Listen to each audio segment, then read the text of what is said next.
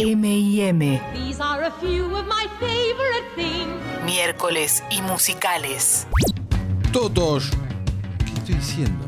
¿Vamos de vuelta? Sí, sí, sí. Todo tuyo, Lucía Agosta. Eh, ¿Qué clásico nos queda? ¿Qué musical nos queda? ¿Qué está pasando?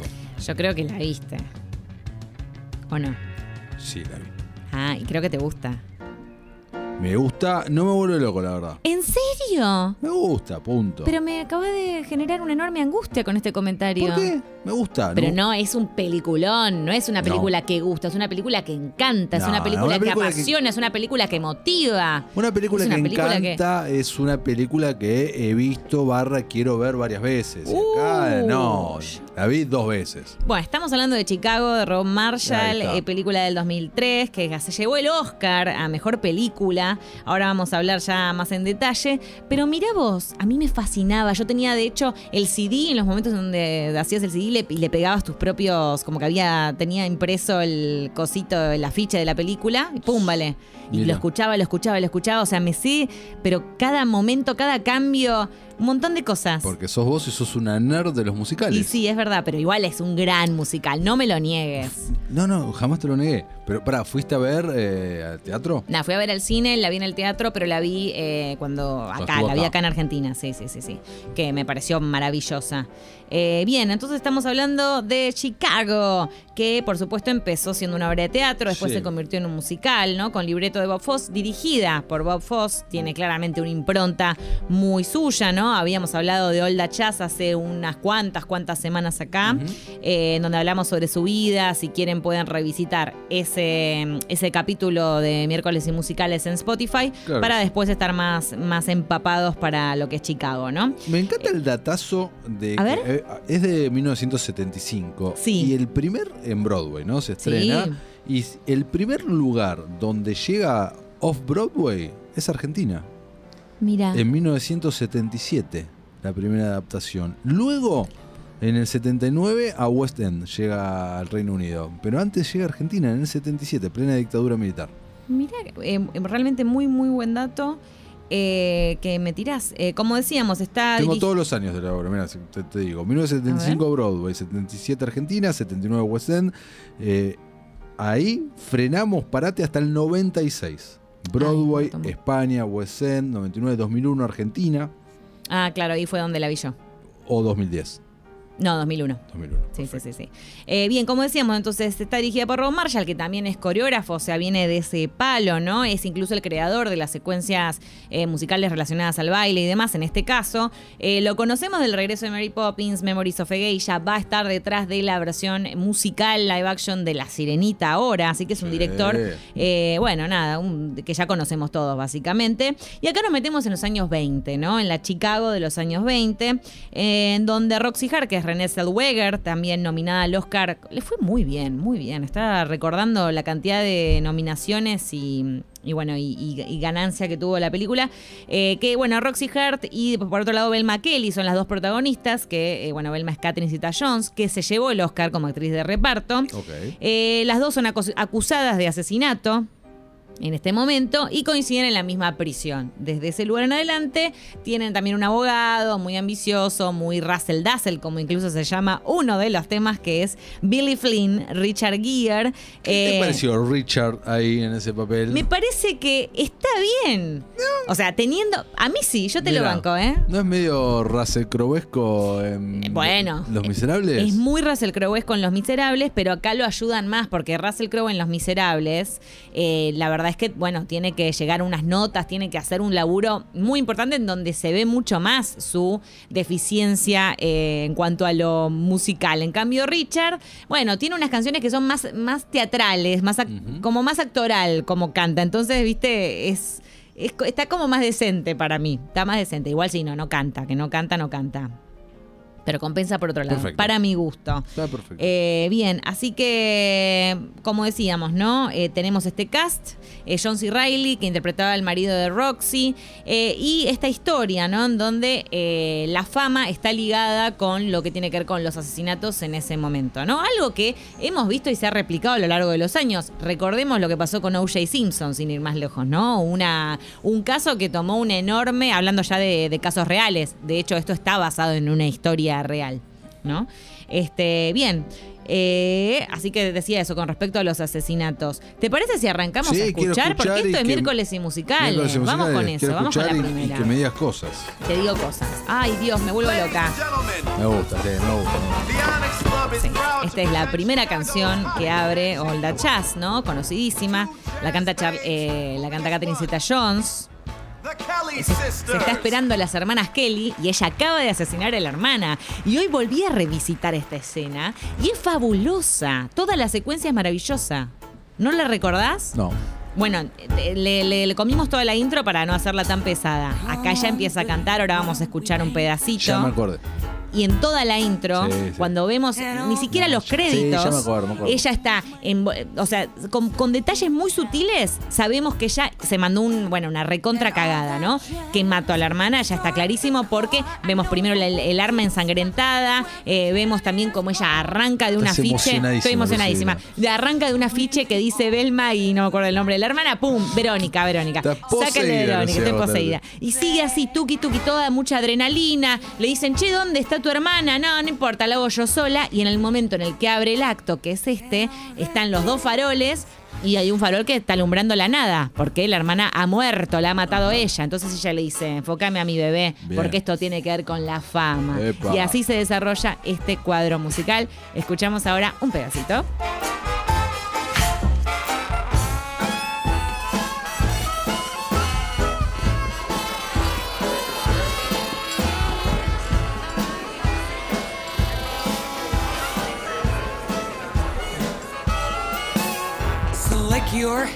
And wear your buckle shoes. And all that jazz I hear that Father did. A mí me la sabía en español, porque me había metido en el seminario de Reina Rich a hacer el seminario de Chicago. Había un seminario real. de Chicago. Había un seminario de Chicago. Yo ¿Cuántos dije, años- esto lo voy a hacer. ¿Cuántos años tenías? Era grandecita, ¿eh?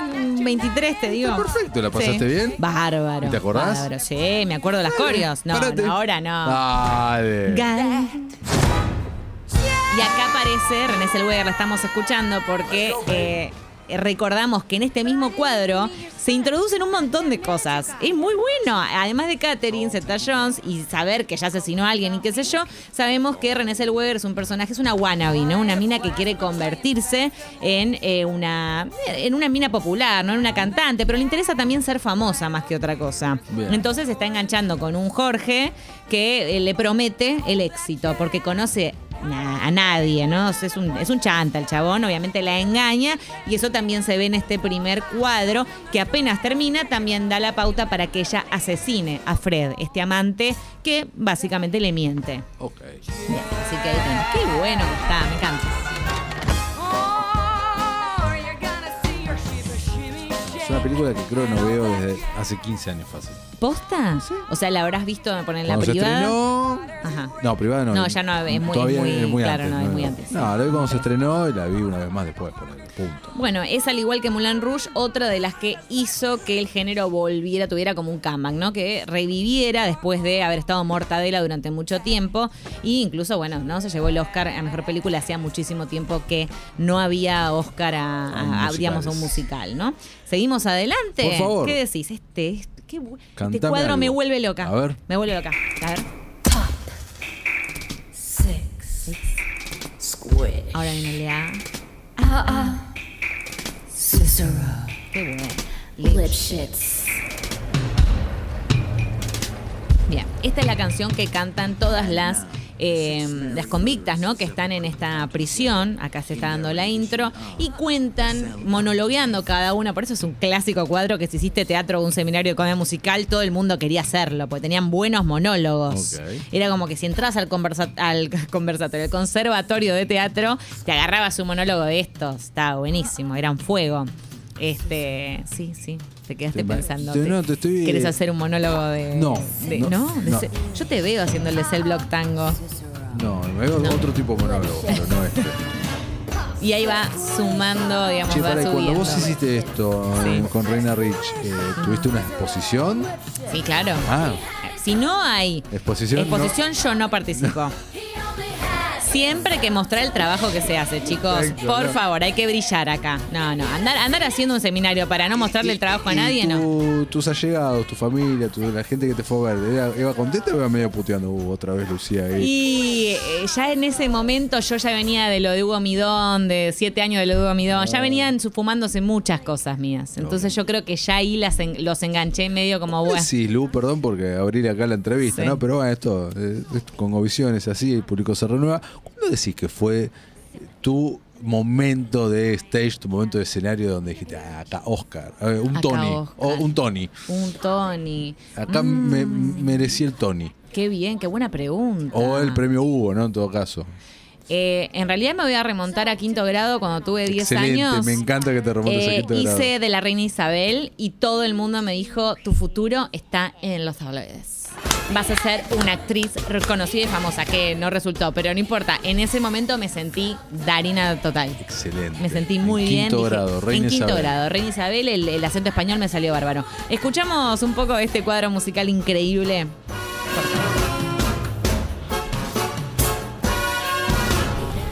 I met Ezekiel Young from Salt Lake City about two years ago, and he told me he was single.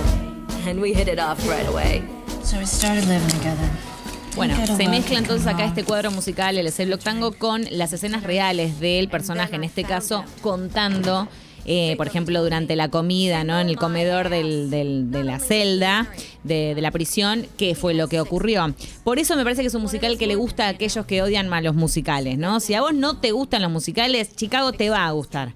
Porque Mm. yo estoy segura de que sí, segurísima. Te lo puedo justificar. A ver. En general, el Justifique. que. Justifico, el que odia los musicales. Uy, Sí. espera que haga- se puso muy bien.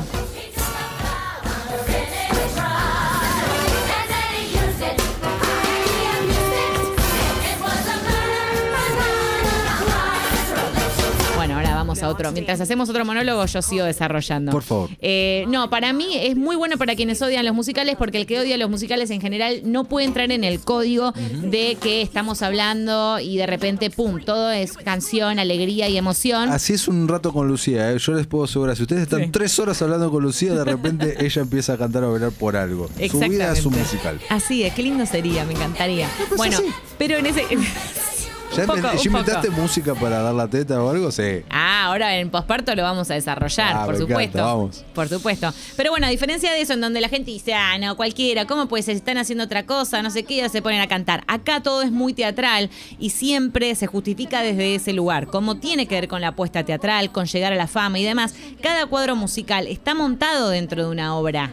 Eh, de alguna manera y tiene una iluminación teatral, un vestuario teatral, todo va por ese lado. Entonces te sacan de esta onda de, eh, de que estoy hablando con alguien y de repente me pongo a cantar y a bailar, lo cual a mí igual me fascina, ¿no? Estoy hablando de los odiadores acá. Los odiadores. Los odiadores. En cambio acá, en este... Los odiamos. Los odiamos a los odiadores, pero en este caso sí tiene cierto, cierto, cierta mística desde otro lugar. Ella incluso muchas veces se imagina algo y es ella imaginando y visualizando el como en este cuadro que es Roxy, en donde ella se imagina y se ve como una superstar y así que la vemos rodeada de un montón de, de- de hombres que la levantan, la alzan y ella dice, ah, voy a ser una gran actriz.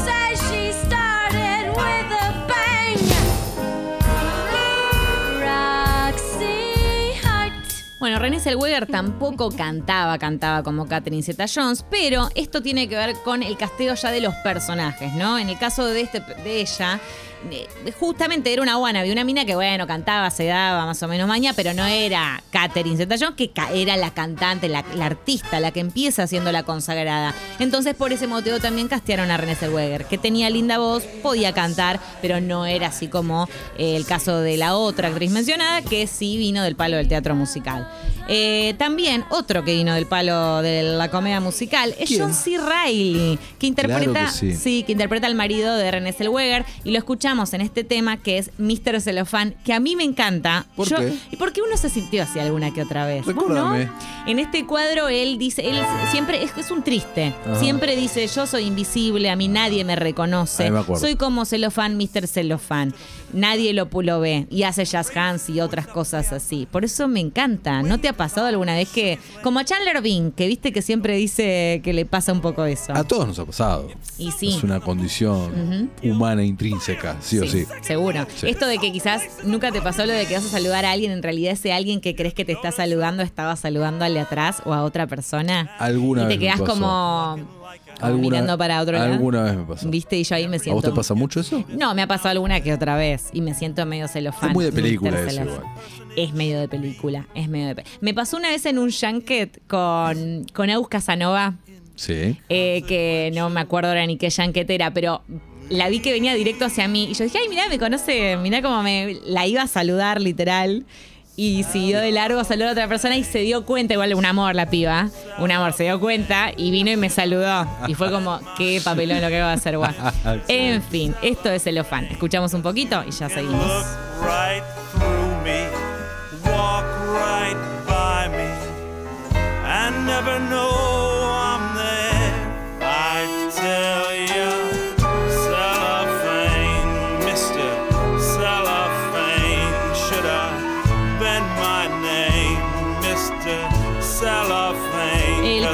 Cuadro, que es We Both Reach for the Gun, lo tiene a Richard Gere, que vos me decís que está, que para Sí. vos estaba más flojardi.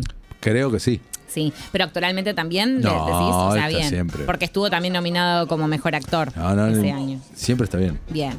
Este cuadro a mí también me parece increíble porque acá él, que es un abogado bastante chotis, quiere manipular, en realidad más que eh, de un tipo que hace su laburo, ¿no? O sea, vos querés salir de la cárcel y te, te mataste a alguien, bueno, vos déjamelo a mí, no hables, le dice, no hables. Entonces, en este cuadro musical muy bien logrado, ella es como una especie de, la tiene como títere, digamos, y él está manejando eh, lo- la- la- los hilos, ¿no? Entonces, básicamente te muestran cómo él básicamente va a hablar por ella en todo momento. Escuchamos.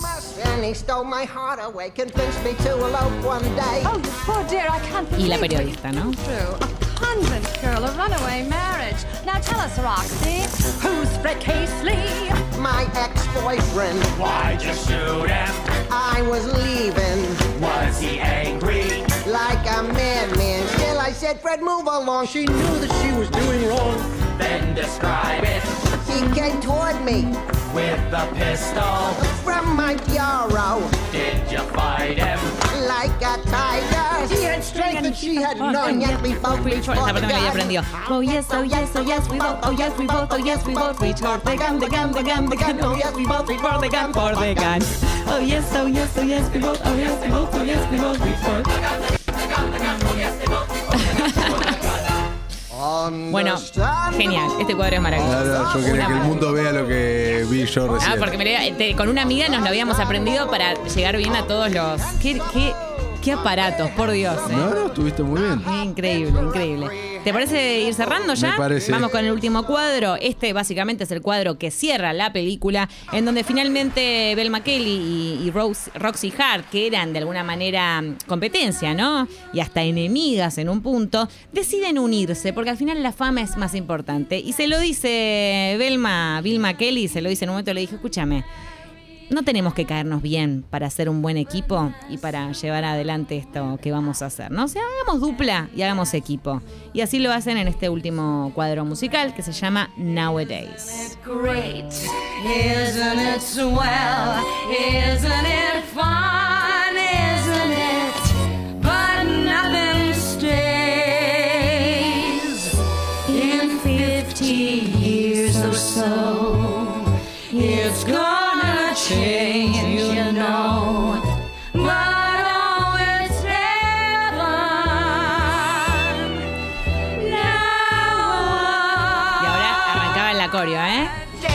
You babes of jazz, let's pick up the pace. Let's make the parties longer, let's make the skirts shorter. Let's all go to hell in a fast car and keep it hot. Muy buena la coreo que hacen acá. Y ahora sí le voy a pedir a Guido Almirón si puede adelantar el final para llegar como al clima del final de la canción. Y nos vamos ya con un, con un buen tema y cerramos con esto que fue Chicago. Acá tenemos mucha, mucha musiquita.